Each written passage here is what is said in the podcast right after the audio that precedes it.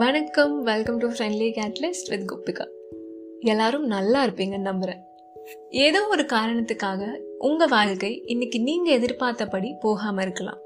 சடனாக நிறைய கஷ்டங்கள் உங்களை சூழ்ந்து இருக்கிற மாதிரி தோணலாம்.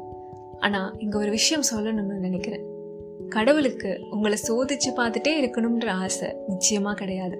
அதையும் மீறி உங்களுக்கு வர சில சங்கடமான சூழ்நிலைகளுக்கு பின்னாடி ஏதோ ஒரு காரணம் நிச்சயமாக இருக்கும்.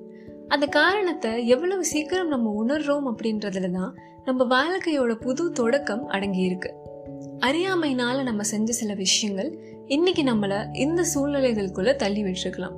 ஆனா அதுக்காக உங்க வாழ்க்கை கடைசி வரைக்கும் இப்படியே தான் போகும்ன்ற கன்க்ளூஷனை அவசரப்பட்டு நீங்களே எழுதிடாதீங்க. அந்த மாதிரியான ஒரு நிலைமையில நீங்க உங்க மேல நம்பிக்கையை இழக்காம இருக்கிறது ரொம்ப முக்கியமான விஷயம். மனசை விட்டு யார்கிட்டயாவது பேசணும்னு தோணுச்சுன்னா யோசிக்காமல் அவங்க கிட்ட பேசுங்க. நிச்சயமாக ஏதோ ஒரு பேர் உங்கள் மைண்டில் க்ராஸ் ஆகும். தயக்கத்தை எல்லாம் தள்ளி ஓரமாக வச்சுட்டு அவங்கக்கிட்ட இன்னைக்கு கால் பண்ணி பேசுங்க. எல்லாத்தையும் மனசுக்குள்ளேயே அடக்கி வச்சு சைலண்ட்டாக நான் சஃபர் ஆகணும்ன்ற அவசியம் கண்டிப்பாக கிடையாது. உலகத்தில் இருக்கிற அத்தனை பேரும் சுயநலவாதிகள். காது கொடுத்து கேட்கறதுக்கு யாருக்குமே இங்கே நேரம் இல்லைன்னு ஒரு பக்கம் உங்கள் மனசு சொல்லும். ஆனால் யோசிச்சு பாருங்கள் நம்ம ஃப்ரெண்ட்ஸோட வீட்டில் ஒருத்தங்களுக்கு மருத்துவ உதவி தேவைன்றப்போ எங்கெல்லாம் அந்த காசை கலெக்ட் பண்ண முடியும்னு நம்ம யோசிச்சிருப்போம்.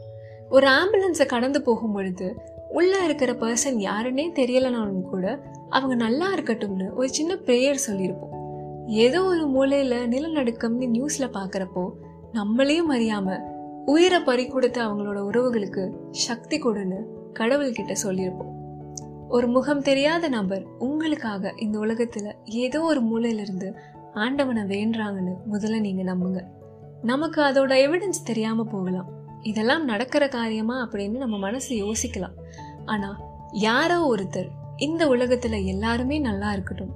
எல்லாருக்குமே இன்னைக்கு ஒருவேளை சாப்பாடு போய் சேரட்டும்னு வேண்டிட்டு தான் இருக்காங்க. ஆனா ஒரு ப்ரேயர் சொல்றதுனால இங்க என்னோட ரியாலிட்டி மாற போறது இல்லைன்னு தோணலாம். நியாயமான விஷயம்தான். அதுக்கு முன்னாடி இந்த இடத்துல காருக்கும் வாழ்க்கைக்கும் ஒரு தொடர்பு அப்படின்னு ரீசெண்டாக நான் கேட்ட ஒரு கதையை இங்கே ஷேர் பண்ண விரும்புகிறேன் ஒரு ஆள் கார் ஓட்டிகிட்டே ரொம்ப தூரம் போகிறாரு வழியில் அவரோட வண்டி ஆஃப் ஆகி நின்றுடுது சுற்றி யாராவது இருக்காங்களா அப்படின்னு பார்த்தப்போ அந்த வழியே வெறிச்சு ஓடி இருக்கு.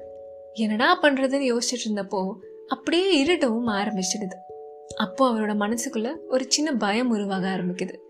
ஆனால் அந்த சமயம்னு பார்த்து ஒரு ரெண்டு பேர் அந்த வழியாக வராங்க. இவர் போய் அவங்க கிட்ட உதவின்னு கேட்ட உடனே நீங்க காரை ஸ்டார்ட் பண்ணுங்க நாங்க வண்டியை தள்ளுறோம் அப்படின்னு சொல்றாங்க. அடுத்து இன்னும் ரெண்டு பேர் அந்த வழியா வந்து அவங்க காரை தள்ளுறத பார்த்துட்டு நாங்களும் சேர்ந்து தள்ளுறோம் நீங்க வண்டியை ஸ்டார்ட் பண்ணுங்கன்னு சொல்றாங்க.